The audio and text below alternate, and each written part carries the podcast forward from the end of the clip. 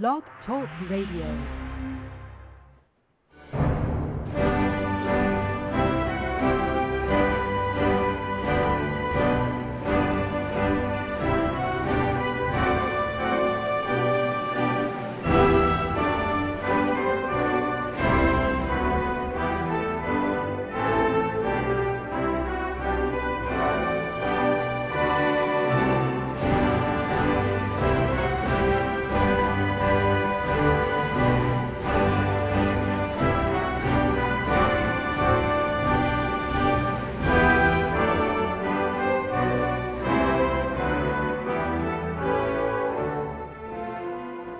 Noite, meus amigos. Estamos aqui de volta. Como sempre, começamos esse programa invocando a Santíssima Virgem Maria, o Santo Padre Pio de Pietrelcina, para que roguem a Deus que nenhuma injustiça se cometa nesse programa.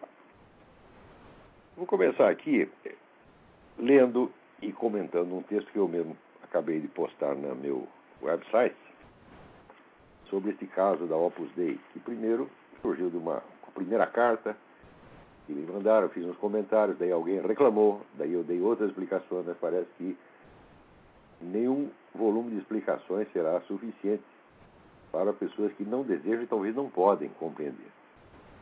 Então vamos ler aqui. Meus comentários sobre o Opus Dei no programa True Speak foram respondidos como costumam ser no Brasil os meus comentários sobre qualquer outra entidade, grupo ou instituição, com o intenso sentimento de autodefesa corporativa afetações hiperbólicas de indignação moral, acusações escabrosas à minha pessoa e nenhuma atenção ao conteúdo das minhas palavras. Eu deveria já ter me acostumado com essas coisas, mas às vezes insisto em ignorá-las e em continuar imaginando que um escritor, um colunista de jornal, um comentarista de rádio ou qualquer outro formador de opinião tem o direito de ser respondido segundo aquilo que disse e não ao sabor das vagas associações de ideias que ocorram à plateia, nem muito menos das reações emocionais em cadeia que daí derivem, as quais só podem levar a discussão para longe do assunto originário e transformá-la, como quase invariavelmente ocorre, em campanha de difamação mesquinha adornada de afetações teatrais de bom mocismo. Puro jogo diversionista, por exemplo, é defender a dignidade e a santidade da obra de Dom José Maria Escrivá de Balaguer contra quem jamais disse uma palavra contra ela nem teria motivo para fazê-lo. O Opus Dei é uma organização mundial. Se eu quisesse atacá-la, deveria falar dela em escala genérica e universal, em vez de concentrar as minhas críticas, como o fiz, na conduta política, ou mais propriamente a política, de seus membros num país em particular, o Brasil. Nada do que eu disse sobre omissão e covardia poderia aplicar-se, digamos, ao Opus Dei americano, que é um dos frontes mais ativos da guerra cultural em defesa do cristianismo. Muito menos ao tronco originário espanhol da mesma entidade, de cuja intensa e frutífera atividade política presta contas o eminente historiador Ricardo de la Sierva no livro indispensável Las Puertas del Infierno, publicado em Barcelona pela editora Fênix em 1995. Só para esclarecer este ponto, na Espanha havia todo, ainda todo um partido político chamado Partido Popular, que era orientado por gente da Opus Dei. Quer dizer, a Opus Dei foi essencial na política espanhola nos últimos 20 anos. Então, eu jamais poderia dizer que os, a Opus Dei espanhola, quer dizer, que é onde nasceu, o Opus Dei, fosse omisso, covarde ou politicamente inoperante. Muito menos a Opus Dei, o Opus Dei americano. O que eu estou falando é de uma, um pessoalzinho em particular, tá certo? que é essa turminha, vamos dizer que talvez nem sejam os membros mais importantes da Opus Dei, mas que parasitam tá certo? a obra em benefício próprio, como esse vagabundo desse seu Alex Catarino, do qual falarei daqui a pouco. Continuando. Se, portanto, limito-me a cobrar dos membros brasileiros dessa entidade uma conduta à altura da de seus colegas de outras nações, que sentido faz defender contra mim a entidade em si, que, longe de ser atacada nos meus comentários, está ali servindo de padrão de medida para a aferição do comportamento de um de seus ramos em particular? É psicologicamente compreensível, mas moralmente inaceitável, que o servidor relapso, denunciado, tente se proteger ocultando-se por trás da honra e dignidade do chefe, fingindo que foi este e não ele o acusado, de modo a jogar contra o denunciante alguém mais forte e assim esquivar-se, seja de prestar contas da sua má conduta, seja mais ainda de corrigi-la. Todas as apologias da obra que estão circulando em resposta às minhas críticas devem, portanto, ser desde logo descartadas como meros subterfúgios covardes, totalmente alheios ao assunto em discussão. O que eu disse, em substância, foi que no Brasil, os membros do, Opus Dei, entre os quais muitos políticos, empresários, magistrados, gente, em suma, de algum poder e influência, se omitem de juntar suas forças àqueles combatentes isolados e desprovidos de recursos que hoje enfrentam em luta monstruosamente desigual as forças bilionárias do establishment esquerdista e sofrem por isso toda sorte de boicote, difamações, marginalização profissional e ameaças de morte. Eu citei até nominalmente o caso da Graça Salgueiro.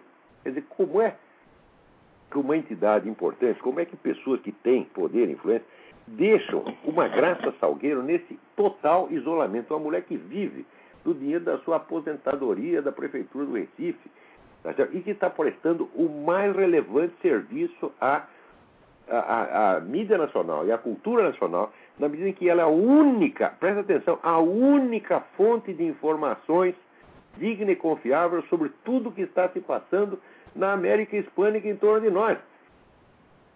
Ela mantém contato com todas as fontes primárias de informação e conta o que está acontecendo. Note bem, o pessoal da Folha de São Paulo, do Estadão, do Globo, vive lendo a Graça Salgueiro e depois repete, seis meses mais tarde, atenuado tá certo?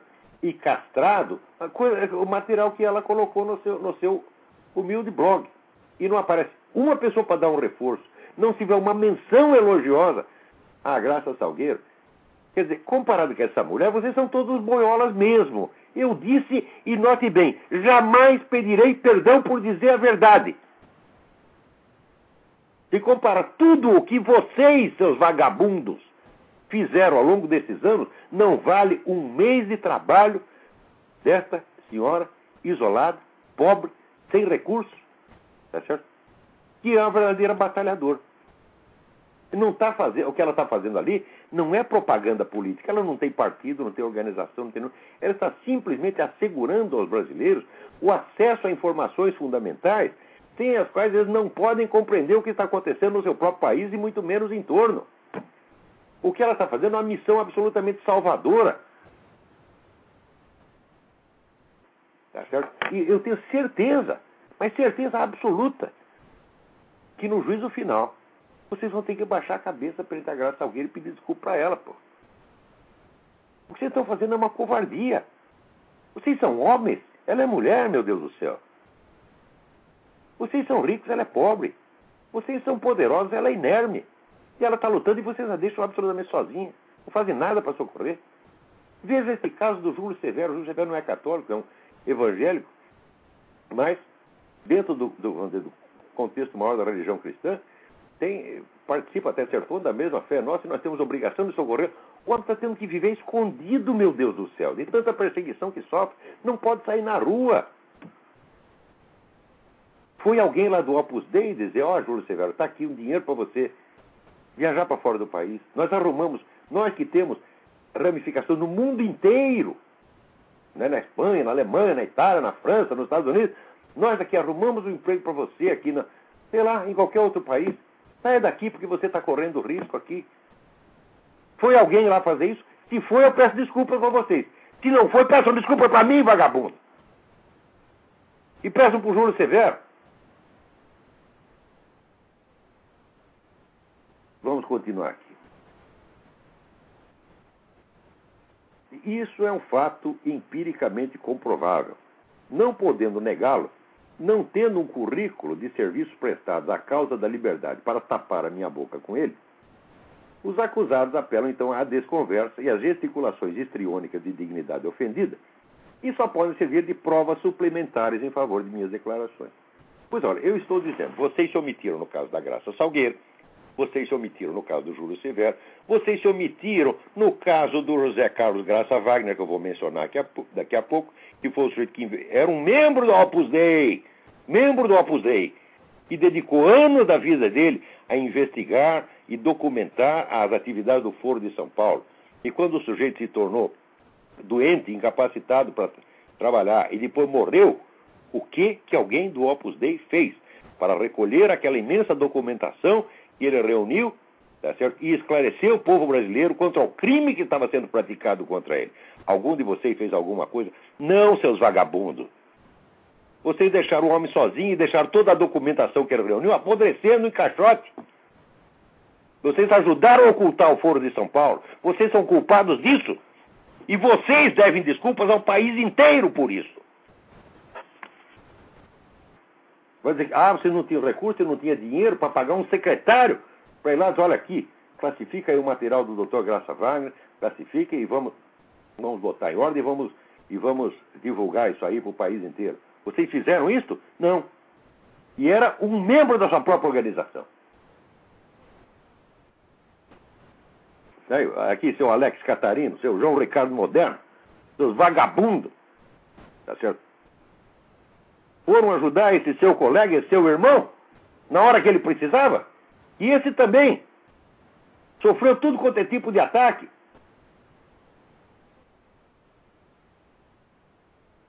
Tá certo? E todo o trabalho da vida dele foi jogado fora por vocês. Se não fosse eu para recolher aquilo, ninguém já. Eu recolhi e publiquei o que podia. As atas completas, do, quase, quase completas do Foro de São Paulo, que eu publiquei no Mídia Sem Máscara. Se não fosse isso, ninguém jamais teria ficado sabendo de Foro de São Paulo. E todo o trabalho do José Carlos Graça Wagner teria sido jogado no lixo. Graças a vocês, seus vagabundos. Vamos lá. Dentre as inúmeras mensagens que recebi, uma, uma só, tentou levantar contra meus argumentos um fato um único fato isolado que parecia contraditá-los. Abre aspas.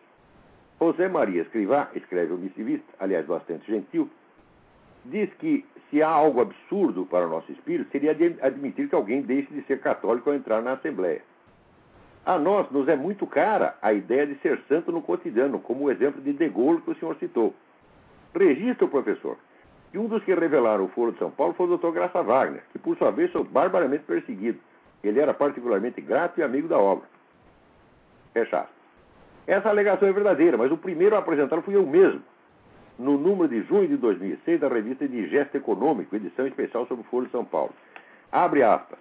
O pioneiro inconteste na investigação do fenômeno Foro de São Paulo foi o advogado paulista José Carlos Graça Wagner, homem de inteligência privilegiada que muito me honrou com a sua amizade. Ele já falava do assunto com aguda compreensão da sua importância histórica e estratégica, por volta de 1995, quando o conheci. Em 1999, a documentação que ele vinha coletando sobre a origem e as ações da entidade lotava um cômodo inteiro de sua casa. E uma prova da criteriosidade intelectual do pesquisador foi que só a partir de então ele se sentiu em condições de começar a escrever um livro a respeito. Na ocasião, ele me chamou para ajudá-lo no empreendimento, mas eu estava de partida para a Romênia e com muita tristeza declinei do convite. Maior ainda foi a tristeza que experimentei anos depois, quando, ao retomar o contato com o Dr. Wagner, soube que o projeto tinha sido interrompido por uma onda súbita e irrefreável de reveses financeiros e batalhas judiciais que terminaram por arruinar a saúde do meu amigo e de sua esposa, ambos já idosos. Não sai da minha cabeça a suspeita de que a perigosa investigação em que ele se metera teve algo a ver com a repentina liquidação de uma carreira profissional até então marcada pelo insucesso e pela prosperidade. Pelo sucesso e pela prosperidade. Fecha aspas. Longe de contradizer ou atenuar as minhas críticas, o total descaso dos membros do Opus Dei brasileiro pelas pesquisas iniciadas por esse grande batalhador é a prova mais contundente daquilo que eu disse. Se reunida e publicada, a documentação coligida pelo Dr. Graça Wagner teria bastado para bloquear a ascensão triunfante do esquerdismo no Brasil. Se os membros do Opus Dei no Brasil tivessem um pingo de senso de, do dever, jamais teriam deixado que esse material explosivo continuasse abandonado por anos a fio, em caixotes empoeirados, enquanto os próceres do esquerdismo, protegidos da revelação de seus vínculos com o terrorismo e o narcotráfico, iam brilhando em público como exemplos de moralidade impoluta. Fiz tudo o que estava ao meu alcance para divulgar em jornais e revistas alguns dos fatos descobertos pelo Dr. Graça Vargas, só deixando de citá-lo nominalmente desde o início a pedido dele mesmo, mas passando a fazê-lo tão logo a morte desse meu querido amigo me livrou do compromisso de silêncio. O que não consegui foi que alguma entidade ou pessoa de recursos se responsabilizasse pela guarda e aproveitamento daquele material, constituindo uma equipe de pesquisadores para que o arquivasse, classificasse e publicasse. É a esse fato que o Sr. Alex Catarino de Souza, um tipinho ridículo ao qual darei mais adiante o tratamento que merece, alude com malícia pueril ao dizer que, aspas, a tentativa de aproximação do Sr. Olavo de Carvalho com alguns membros do Opus Dei tinha como principal objetivo não a sua conversão ao catolicismo, mas principalmente o interesse de obter recursos financeiros. Fecha Não ver porque eu deveria precisar de auxílio do Opus Dei para me converter a uma igreja que já era a minha. Mesmo, mas sem dinheiro de certo era impossível dar prosseguimento ao trabalho iniciado pelo Dr. Graça Vaga. Tudo o que eu podia fazer com os meios de que dispunha foi exatamente o que fiz: estudar aquela massa de papéis e divulgar alguns dos fatos essenciais que eles documentaram. Fiz isso não só nos meus artigos de imprensa, mas também publicando no jornal eletrônico Mídia Sem Máscara as atas quase completas das assembleias e grupos de trabalho do Foro de São Paulo. O que fui pedir às criaturas aludidas pelo seu Catarino, e note bem, eu não as procurei enquanto membros do Opus Dei, eu os procurei enquanto figuras de projeção na sociedade. Tá certo? Nem, a maior parte deles eu nem sabia que eram membros do Opus Dei, fiquei sabendo depois. O que fui pedir às criaturas não foi dinheiro, foi que honrassem a memória do pioneiro investigador, impedindo que seu trabalho, essencial para o futuro político de um continente inteiro, fosse abandonado e esquecido. Descontada a parcela que fiz sozinho, muito mais do que fizeram todos os membros do Opus Dei somados, os únicos resultados que obtive em quase uma década de esforços persuasórios foram a edição especial do Digesto, já mencionado, iniciativa pessoal de Guilherme Afif Domingos, que nem sei se é ou não é membro do Opus Dei, e a publicação pela E realização da coletânea de artigos Conspiração de Portas Abertas, em 2008, onde o artigo do Digesto foi aproveitado como prefácio, com a ressalva de que o organizador Paulo Diniz Zamboni, sem autorização minha, cortou do texto justamente as linhas acima citadas, privando da indispensável homenagem à memória do Dr. Graça Wagner. Isso aí foi Paulo, Paulinho dormiu no ponto, não percebeu a importância desse parágrafo inicial. Também não posso dizer que, o doutor, que o Dr. Wagner foi a única exceção no quadro da omissão geral do Opus Dei. Quando o Mídia Sem Máscara estava ainda engatinhando, foi outro membro daquela entidade, o qual conta entre meus melhores amigos, e cujo nome não cito porque ele não me autorizou a isso, quem veio em nosso socorro durante algum tempo. Note bem, e não veio enquanto membro do Opus Dei, veio enquanto meu amigo pessoal, que já era meu amigo muito tempo antes disso. Ninguém falou de Opus Dei coisíssima nenhuma. Certo? Oferecendo uma sala do seu escritório para a sede da redação e ainda fazendo alguma contribuição em dinheiro, modesta, porém salvadora naquele momento, da qual não embolsei o único tostão, deixando para os editores executivos, sem jamais sequer pedir que me prestassem contas. Como, aliás, também fiz com as demais ajudas recebidas pelo jornal, seja do IRI, Independent Republican Institute, seja da Realizações, seja de outras fontes das quais não fui nem mesmo informado. Ajudas sempre modestas e muito abaixo das necessidades da publicação. Toda a minha relação com Mídia Sem Máscara consistiu em alimentá-lo com dinheiro do meu próprio bolso enquanto necessário e em nada receber mais tarde que proviesse do bolso alheio. Ainda com relação a esse tópico, dinheiro, uma, uma só vez, em 20 de junho de 2006, uma única vez e nada mais, coloquei no meu website um pedido de ajuda, acompanhado de links para contribuições pelo PayPal, exatamente como aqueles que se encontram em praticamente todos os sites ativistas do mundo. E depois nunca mais voltei a tocar no assunto. Mesmo no programa Throat Speak, ao longo de suas mais de 100 emissões semanais, jamais pedi um tostão a quem quer que fosse. Vocês, ouvintes deste programa, são testemunhas. Pedi dinheiro a vocês algum dia? Disse contribuam para o programa? Não, eu estou fazendo esse programa que não é um trabalho maluco, que aqui a gente tem que ler quase 200 e meio toda semana para separar uns 20 E respondeu uns 10. Né? Não estou ganhando um tostão com isso. As pessoas que trabalham aqui comigo me ajudam também, ninguém está recebendo nada. E pedir dinheiro algum dia? Não. Mesmo quando abri o seminário de filosofia online, ali depositando os frutos de mais de 30 anos de trabalhos e estudos, só o que solicitei aos usuários foi a taxa mais que modesta de 20 dólares por mês, para cobrir despesas e pagar meus auxiliares. Pois bem, aquele apelo de 2006, excepcional e isolado, além de plenamente justificado pelas circunstâncias que ele mesmo descreve, bastou para que o senhor Catarino, por ironia, um fundraiser profissional, angariador de fundos profissional, me acusasse de fazer, aspas, constantes campanhas para arrecadar fundos em benefício próprio, achando que pelo simples fato de ele existir deve ser pago por todos. Ou seja, o sujeito que eu estou o tempo todo fazendo campanhas para angariar dinheiro em troca de nada. Ou seja, eu não estou dando nada, não estou dando 30 anos de trabalho, gravações, apostilas, aulas, presença pessoal, tá assistência pessoal que dou a centenas de alunos, seja por telefone, seja por e-mail, seja aqui pessoalmente, quando eles vêm, se hospedam na minha casa, nunca deram um tostão. Nem pedi, nem aceitaria, porque são meus hóspedes. Ou seja, eu pedi uma vez uma contribuição em troca de tudo isso, e este vagabundo, este canalha, este filho de uma puta, este viadinho chamado Alex Catarino de Souza, vem dizer que eu faço constantes campanhas para angariar dinheiro em troca de nada. E ainda diz que é cristão, e nas linhas seguintes diz: olha aqui, sem a oração perdemos a noção da caridade e não somos capazes de combater as falsas ideias, mas apenas atacar pessoas. Quer dizer que o senhor, não entendeu, o senhor Catarino, o voracíssimo Olavo de Carvalho, que só pensa em dinheiro, quer dinheiro, pede dinheiro para todo mundo em troca de nada, é uma ideia e não uma pessoa. Quer dizer, esse santarrão de merda é aceito por gente do apusei, por gente da igreja, como sendo um representante digno e como sendo até um educador, quando é um analfabeto. Nós vamos ver a carta dele daqui a pouco. Diz que a missão dele é espalhar cultura. Ele deve ser tão generoso, tão cristão, que ele quer espalhar, dar cultura para todo mundo, menos para ele, ele mesmo. O filho da puta não aprende a escrever e quer posar de grande educador, de reformador da cultura e da educação brasileira. Isso é uma vergonha, isso ainda é pior do que o Gilberto Gil. O Gilberto Gil tem mais cultura do que ele, meu Deus do céu. Agora, ele é o fundraiser, ele é o sujeito que angaria dinheiro para esse negócio chamado CIEP.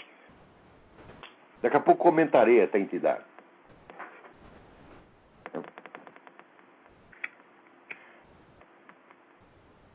Mas deixamos essas catarinices para a sobremesa. Eu vou colocar o segundo texto mais tarde comentando sobre Catarina. Elas são deliciosas demais para que as desperdicemos por aqui. Por enquanto, lembro aos interessados que nas eleições de 2006, o candidato presidencial Geraldo Alckmin poderia ter liquidado as pretensões de seu adversário se consentisse em mostrar as atas do Foro de São Paulo, incluindo discursos pronunciados em círculos discretos pelo próprio Lula tá certo? Incluir, é, que comprovavam, acima de qualquer possibilidade de dúvida, seu papel de liderança no movimento comunista continental e sua longa parceria política com organizações de terroristas, sequestradores e narcotraficantes. Ou seja, bastaria o Alckmin falar disso aqui uma única vez e estaria acabada a candidatura Lula. Ele teria a mesma obrigação de fazer isso, pois não é lícito a ninguém, muito menos a um, sujeito que se diz católico praticante, acobertar os feitos de um criminoso para fazer posá-lo, para fazê-lo posar diante do público como um candidato normal e honrado, só separado do seu adversário por algo tão inofensivo como uma política de uma polida divergência de ideias. Dizem que o senhor Chuchu não é pessoalmente um membro da obra, mas o fato é que vivia cercado deles em rodas de oração e encontros sociais. Alguém cumpriu sua obrigação de levar a ele os documentos colhidos pelo Dr. Graça Wagner? Algum deles cobrou do candidato o dever estrito de revelar aos eleitores a verdadeira identidade do seu concorrente, para que decidissem seu voto com consciência de causa, em vez de imaginar que faziam uma escolha entre meras correntes de opinião moralmente equivalentes? Então é isso, meu filho. O continente está sendo atacado, tá certo, por organizações terroristas, de narcotraficantes, de sequestradores, de assassinos, e essa turminha, esses viadinhos tipo Alex Catarino, senão nós temos que manter o debate no nível das ideias. Como se homicídio fosse uma ideia. Como se narcotráfico fosse uma doutrina. Como se sequestro fosse uma teoria filosófica. Eles querem isso, eles querem debates polidos e educados. Eles não querem meter a mão na massa. Por quê? Querem ficar dentro das suas casas, protegidos, fazendo suas orações, ganhando seu dinheiro, praticando seu fundraising, tá certo? E acusando inocentes. Né? Agora aqui. Mas não se pode dizer que essa explosão de protestos descabidos foi de todo inútil. Graças a ela, o senhor Alex Catarino de Souza cujas contribuições à elevação cultural da juventude brasileira fizeram dele um modelo de todas as virtudes intelectuais, cívicas e clericais, rompeu o longo mutismo em que a humildade cristã o encerrara por tão longos anos e consentiu em brindar-nos generosamente com duas produções da sua mente iluminada. Elas constituem, que eu saiba, o corpus inteiro da sua obra escrita. Da parte falada, tínhamos já no YouTube uma breve, mas fulgurante amostra na qual esse cérebro de Skoll, discursando em língua estrangeira como nova águia de ar, informava ao mundo: The roots of wealth is not oil, is people. Está lá no YouTube. Não há alma, por mais materialista, filistina e empedernida, que ouvindo uma coisa dessa não confesse que é uma belezinha. Se na obra do seu Catarino esses momentos de puro êxtase intelectual são raros, isso não se deve a nenhuma falta de inspiração, mas à pletora de atividades criativas de outro gênero, a que ele tem devotado o melhor das suas energias numa verdadeira via-crucis de trabalho e sacrifício, e, que ainda não lhe garantiu um lugar no paraíso, ao menos lhe rendeu respeito e admiração de altos líderes espirituais e eclesiásticos, entre os quais o Sr. João Ricardo Moderno. Vocês lembram quem é o Sr. João Ricardo Moderno? O Sr. João Ricardo Moderno é aquele vagabundo, mentiroso, canalha, que presidia um treco chamado Academia Brasileira de Filosofia, que é um órgão que vivia de favor dentro da faculdade da cidade, no Rio de Janeiro, e que levava lá uma verba do Dr. Ronald Levinson, uma verba considerável todos os meses, tá certo? e que publicou em associação com a faculdade a primeira edição do meu livro O Imbecil Coletivo. Como o livro pegou mal nas esferas universitárias, lógico, descia o cacete todo mundo, desmascarava aqueles caras, mostrava que eram tudo um bando de charlatão, esse senhor moderno agiu da maneira realmente moderna. Né? Colocou uma carta no Jornal do Brasil dizendo: não, a Academia Brasileira de Filosofia não tem nada a ver com isso. Nosso, nosso nome foi usado indevidamente. Nós não sabíamos desse livro. Daí eu não tive remédio, minha gente, senão publicar no próprio Jornal do Brasil Fui lá, falei com o diretor da faculdade, Antônio, precisamos responder esse cara, então tem que botar um anúncio aí respondendo esse negócio. E ele pagou o anúncio e eu botei lá a documentação que eu tinha. Primeiro, que a foto do vagabundo no lançamento do livro batendo palminha. Quer dizer, se ele não sabe do livro, o que ele está fazendo no lançamento batendo palminha? Viadinho. É? Segundo, a nota fiscal de impressão do livro em nome da Academia Brasileira de Filosofia. E terceiro, o depoimento do encarregado da parte gráfica lá do serviço, serviço gráfico lá da faculdade, o Soares, que dizia, não, de fato, foi o seu moderno que fez isso, a academia que pediu. De, é claro que desde esse dia esse cara me odeia. Porque esse cara, assim, era rato de sacristia. Vivia lá lambendo o saco de padre e enganou até o venerável monge que era o Dom Odilão Moura. Quando eu protestei, ele falou: Não, você está enganado. O João Ricardo Moderno é uma alma cristã. Alma cristã é uma conversa, porra. Isso é um mentiroso, um vagabundo difamador barato, como esse o Alex Catarino. Continuemos aqui. Vejamos quem é agora o senhor Alex Catarino. Caso esse país de ingratos desmemoriados já não se recorde, foi o Catarino que, no ano de 2003, em troca de dinheiro do governo petista, transformou o Fórum da Liberdade, o único círculo de debate verdadeiramente democrático do país, num espetáculo cultural ao gosto da moda, com batucadas e filmes esquerdistas ocupando metade do tempo que em outras rodadas do mesmo certame foi desperdiçado com palestras de José Oswaldo de Pena, Eduardo Janeta Fonseca e outros intelectos menores, entre os quais esse que lhes fala. O sujeito quase matou o Fórum da Liberdade para pegar dinheiro da Lei Rouanet. Vendeu o Fórum da Liberdade para a esquerda, porra. E é este o vagabundo que fica aí posando de moralista. Né? Agora, depois dessa realização memorável, o referido trasladou-se aos Estados Unidos para um curso na Atlas Foundation, durante o qual, abandonando temporariamente os afazeres deste baixo mundo, pôde finalmente aprimorar o seu domínio da ciência que mais estimula intelectualmente o fundraising. Fundraising quer dizer angariar fundos. Ele é um angariador de fundos profissional e vai dizer que eu faço campanhas constantemente para. Eu que publiquei uma vez um pedido, eu faço constantes campanhas de arrecadação de fundos. Ó, arrecadação de fundos é o trabalho dele. É de que ele vive. Ele angaria fundos em troca de quê? De angariar fundos. Para não dizer que ele não oferece nada, ele nos brindou aqui com duas produções né, da, sua, da sua mente. Eu vou ler uma delas, que é uma mensagem colocada no Orkut. Você vê a elevação espiritual do sujeito. Né? Teve um camarada no Orkut que chamou ele de comunista. Né? E ele então reclama: não diga mais isso, não me confunda com um comuna. Pois, na verdade, eu sou um boiola, pelo menos na visão do senhor, não lavo o meu carvalho. Esse apelido me foi dado pela turma do, dos, da comunidade Olavo de Carvalho nos odeia que é originalmente chamava Nós Odiamos Olavo de Carvalho. Depois, para se fazer de inocente, disseram que eu que os odeio. Eu jamais liguei para esse apelido, que é uma coisa, vamos dizer, de, de, uma, de uma grosseria pueril, porque tem piada, meus, meus filhos, que funciona assim, exatamente como praga de urubu. Porque não lavo o meu carvalho, o que, que é isso? Se o sujeito está reclamando da minha falta de higiene peniana, então, em primeiro lugar, porque ele viu o referido membro. Em segundo lugar, ele o viu de curta distância para poder reparar que estava sujo. E ele o manipulou, cheirou, lambeu e disse: Está sujo, não quero mais. Olha, seu Catarino, estou falando com o senhor mesmo. Agora, se o senhor fez isso, seu Catarino, o senhor fez enquanto eu estava dormindo.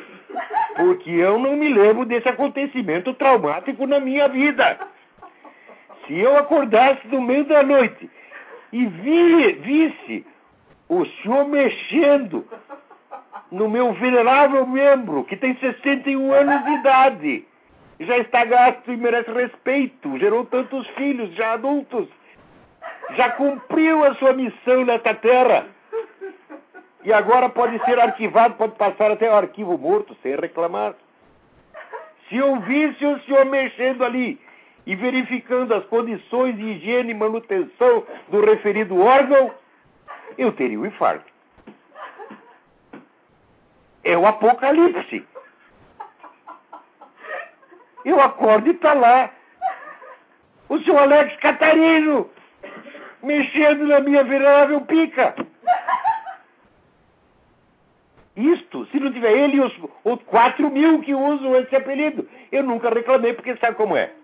Sempre que eu, eu, ve, eu ouço alguém me chamar disso aí, que é uma coisa assim, sabe, aquela grosseria, insulto de criança mesmo, né? Eu lembro de uma história né, verídica que aconteceu no Rio Grande do Sul. E um político lá que era o candidato mais velho, né, a uma prefeitura, sei lá, não lembro que cargo que é. Era um homem de 80 e tantos anos, a qualidade mais velho que tinha. Ele está lá discursando e alguém de repente grita assim: Aí, velho brocha! E ele disse: Meu filho está reclamando do quê? Eu vim aqui apenas pedir o seu voto e não comer o seu cu.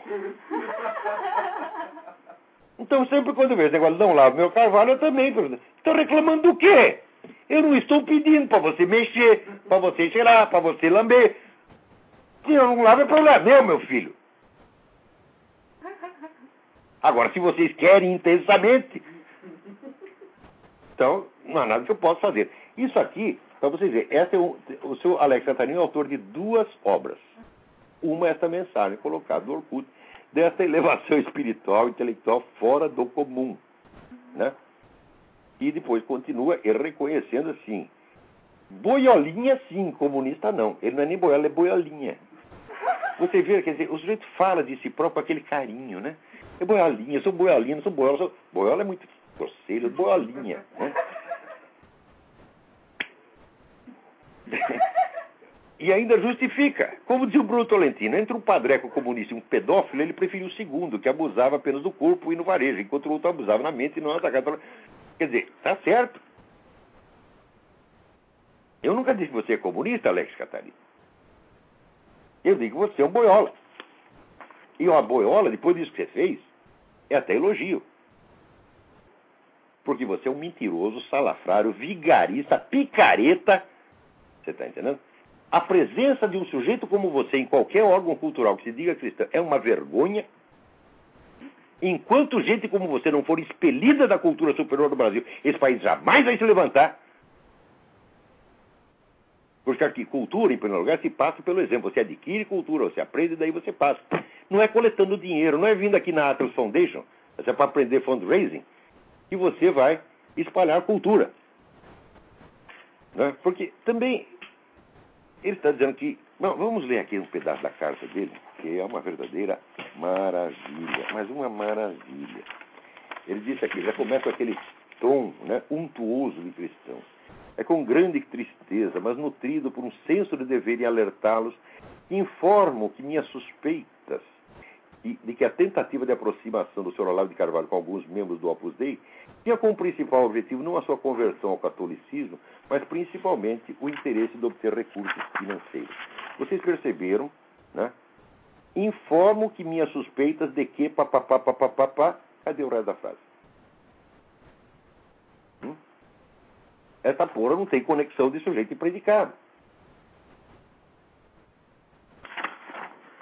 Vamos lá. Partimos então aqui. Alguns dos amigos que estão recebendo esse e-mail sabem o quanto Márcia, que é a mulher dele, eu e toda a equipe do Centro Interdisciplinar de Ética e Economia Personalista, CIEP, evitávamos qualquer associação com o Sr. Olavo de Carvalho. Um momento. Como vocês evitavam essa associação se eu jamais a busquei? Eu não sei onde fica esta merda, meus amigos. Eu nunca fui lá. Eu falei, evitava a associação, tá depois o Olavo de Carvalho está lá o tempo, o tempo todo, batendo na porta, querendo entrar. Não, põe esse cara para fora. Nós não queremos... Eu não sei que merda é essa, meu filho. Como evitávamos a associação? Eu nunca fui na sua casa, nunca fui no seu. Quem foi na minha casa foi você. Inúmeras vezes. E quando interessou. Eu sei que a partir da hora que eu escrevi essa denúncia sobre essa cachorrada que você fez no Foro de São Paulo, no Foro, da, Foro de São Paulo, na Fórum da Liberdade, quase matando né, o maior encontro de conservadores, liberais e inovadores, você quase matou, vendeu em troca de dinheiro. Né? transformou num festival de esquerdismo em troca de dinheiro. Vai dizer que você não levou comissão, seu Alex? Tá brincando?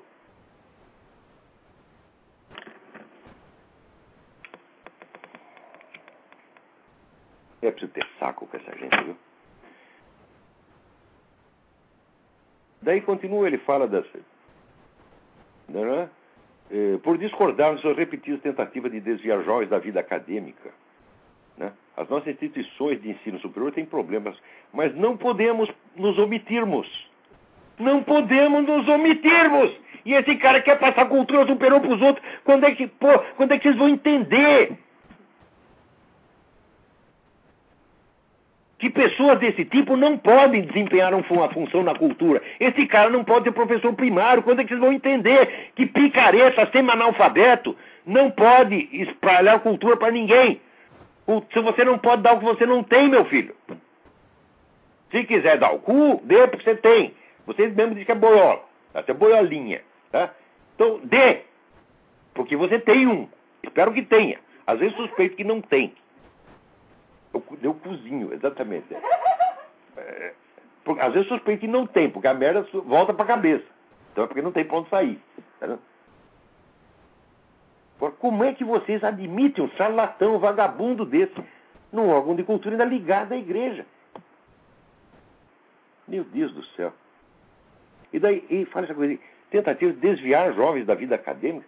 desviar, deve ser por querer desviar os jovens da vida acadêmica que eu orientei, extraoficialmente, tantas teses de mestrado, doutorado, muitas delas hoje publicadas, como aquela coisa né, é,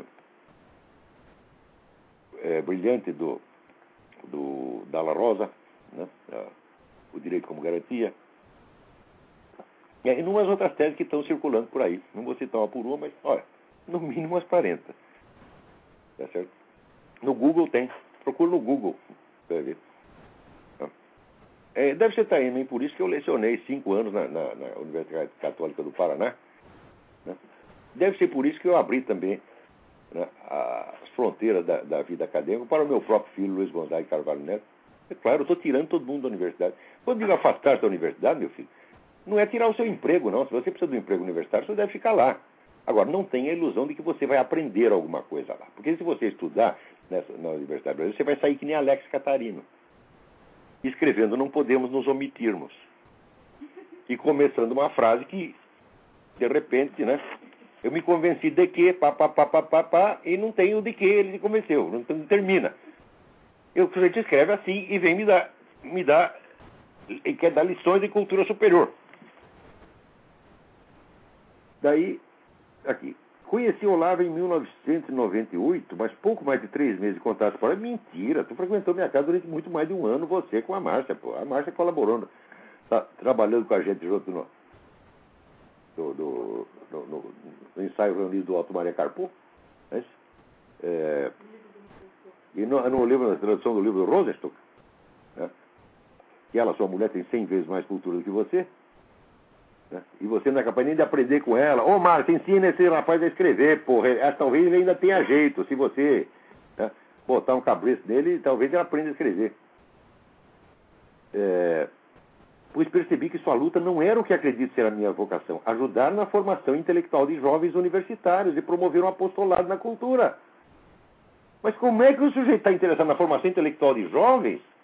Não forma intelectualmente a si próprio primeiro não aprende sequer o seu próprio idioma. Quando é que vocês vão entender que velho, todo sujeito está aí falando de divulgação cultural e não tem cultura e não adquire, é picareta. Está lá só por dinheiro e fama. É claro que é.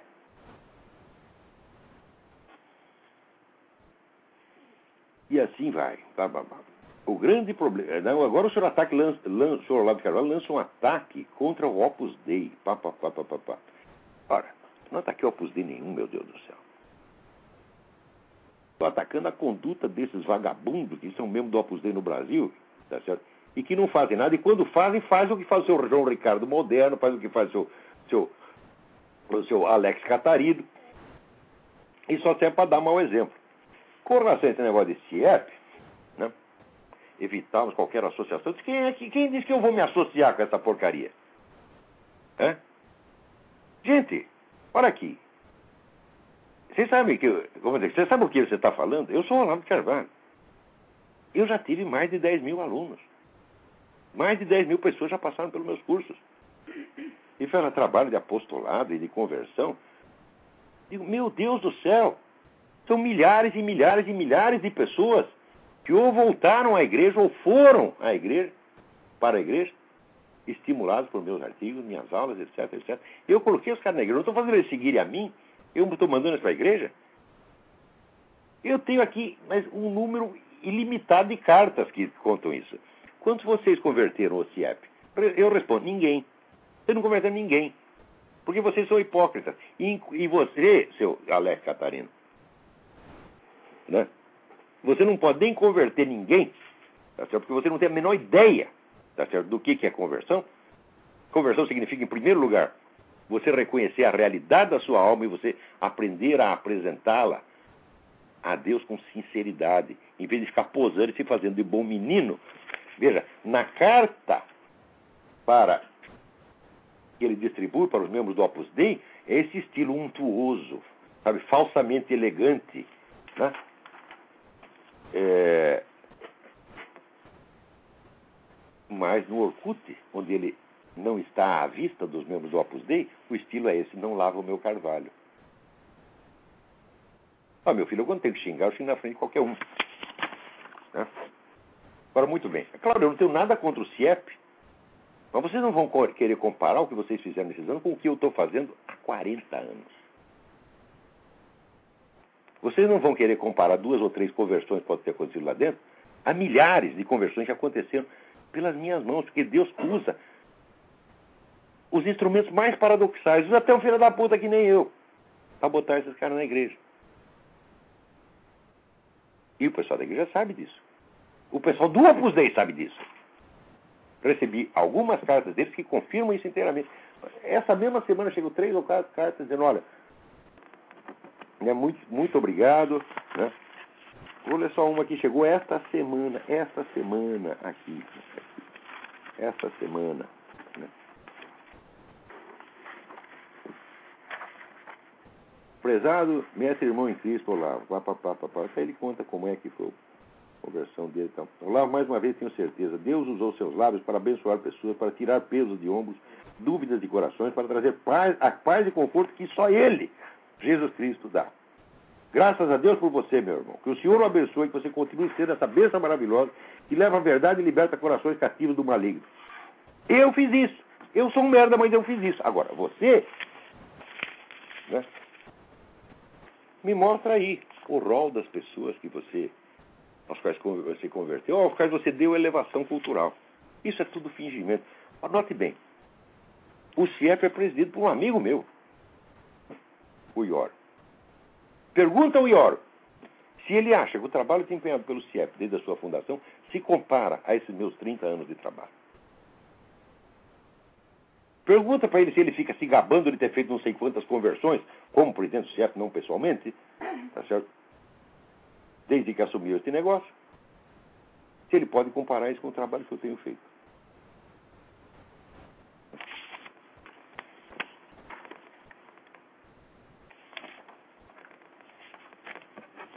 Vamos e vamos ver como é que é isso. O grande problema desse ataque é que ele pretende reduzir o catolicismo a uma luta anticomunista. Fala, mas meu saco! Meu saco! Mas por, veja, a coisa mesmo é, anti, é contraditória. Quer dizer, por que o catolicismo deveria lutar contra o comunismo se ele fosse apenas uma luta anticomunista? Se ele não tivesse valores próprios a defender, por que, que ele deveria lutar contra o comunismo? Seria que nem o senhor Alex Catarino, que angaria fundos em troca de angariar fundos. Seria uma coisa absolutamente vazia.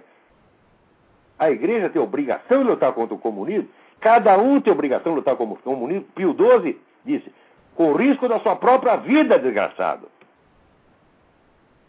Justamente porque o comunismo é o maior inimigo que a igreja teve. Ao longo de dois milênios de existência, nunca houve um movimento anticristão deste tamanho, dessas proporções e com esse poder. E você, seu vagabundo, quer reduzir tudo a uma polida disputa de ideias. Né?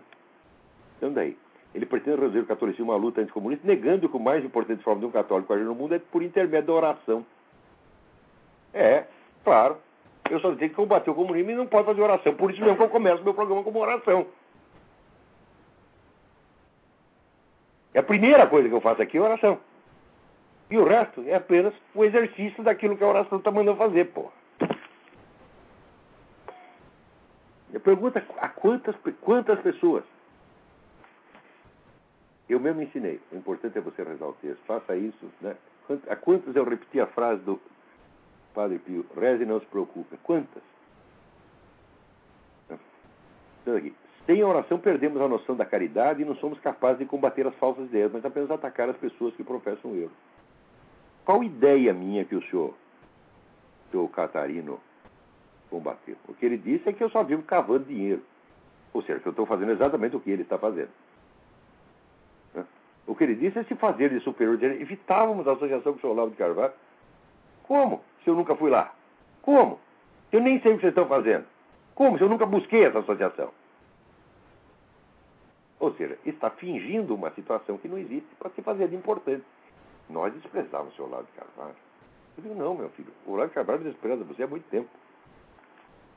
Eu nunca procurei você, foi você que me procurou. Mais adiante vem aquele aqui fazendo o cristianismo. Porque o cristianismo não é uma corrente filosófica nem uma ideologia com uma corrente filosófica, mas um fato. Olha aqui, essa coisa de que o cristianismo é um fato não é novidade, mas quem a introduziu na mídia brasileira fui eu. Eu que comecei a falar isso. E recebi pau de tudo quanto é lado, inclusive de gente do Opus Dei. Como? Como? O cristianismo é uma doutrina. Está aí seu Rodrigo Pedroso ali descendo o cacete, vindo cá. De repente aparece, o sujeito pega a minha frase e começa a repetir. Que nos Estados Unidos isso é crime. Nos Estados Unidos isso é plágio. Agora, a lei brasileira protege o plagiário porque ela só pune a cópia literal de um texto. Não você chupar a ideia do sujeito sem citá-lo, a lei brasileira é omissa nesse ponto. Agora, as minhas ideias que andam circulando por aí, sem nome, são uma grandeza. Garanto para você que metade do repertório do que esses camaradas dizem, aprenderam comigo. E sai repetindo e não cito a fonte. Por quê? Ah, porque Olavo de Carvalho fala palavrão. O Olavo de Carvalho é brega. Nós somos gente chique, nós não podemos sujar nossas mãozinhas. E chamam isso de cristianismo, meu Deus do céu. Meu Deus do céu, onde é que vai parar isto? Que decadência humana, que podridão, que sujeira! Aviso você, gente como o seu Alex Catarino tem que ser expelida a pontapés da vida cultural. Ele não pode ser expelido da igreja. Você, você vai ajoelhar no milho e ficar rezando quietinho durante 20 anos. Não vai dar palpite, não vai abrir essa sua boca de onde só sai merda.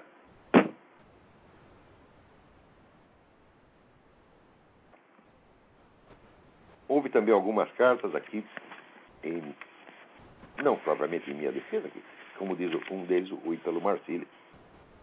Alex, não vou defender o Olavo porque realmente não precisa disso, ainda mais contra um e-mail escrito por você. Né? Obrigado, Ítalo. Também agradeço aqui ao Rodrigo Simons. Né? Agora, o sujeito termina. Rezemos para que o senhor Olavo de Carvalho, pelo senhor Olavo de Carvalho, para que um dia de fato ele se converta. Meu filho, eu não tenho que me converter a nada. Eu já estou lá dentro. Estou lá dentro desde que nasci e estou lá dentro de todo o coração, muito mais do que você. Agora, eu devo me converter à sua religião? Eu garanto, a sua religião não é minha. A minha religião não permite que eu me refira a um homem que aos 60 anos de idade, 59 anos de idade, pela primeira vez, publicou um pedidozinho de ajuda e dizer que esse homem vive em constantes campanhas para angariar fundo em benefício próprio. A minha religião não permite dizer isso.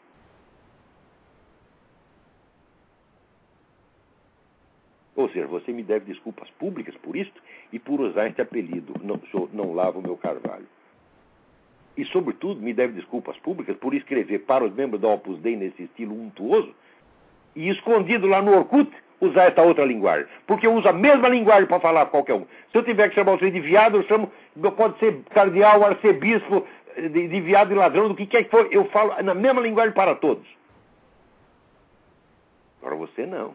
Tem uma linguagem né, num ambiente elegante e outra né, no escondidinho. Você é um hipócrita, você é o sepulcro caiado, você é podre, Alex Catarina. Tinha outros assuntos aqui, mas acho que não há mais tempo. Né? O nosso tempo acabou. Então, muito obrigado a todos e até a semana que vem.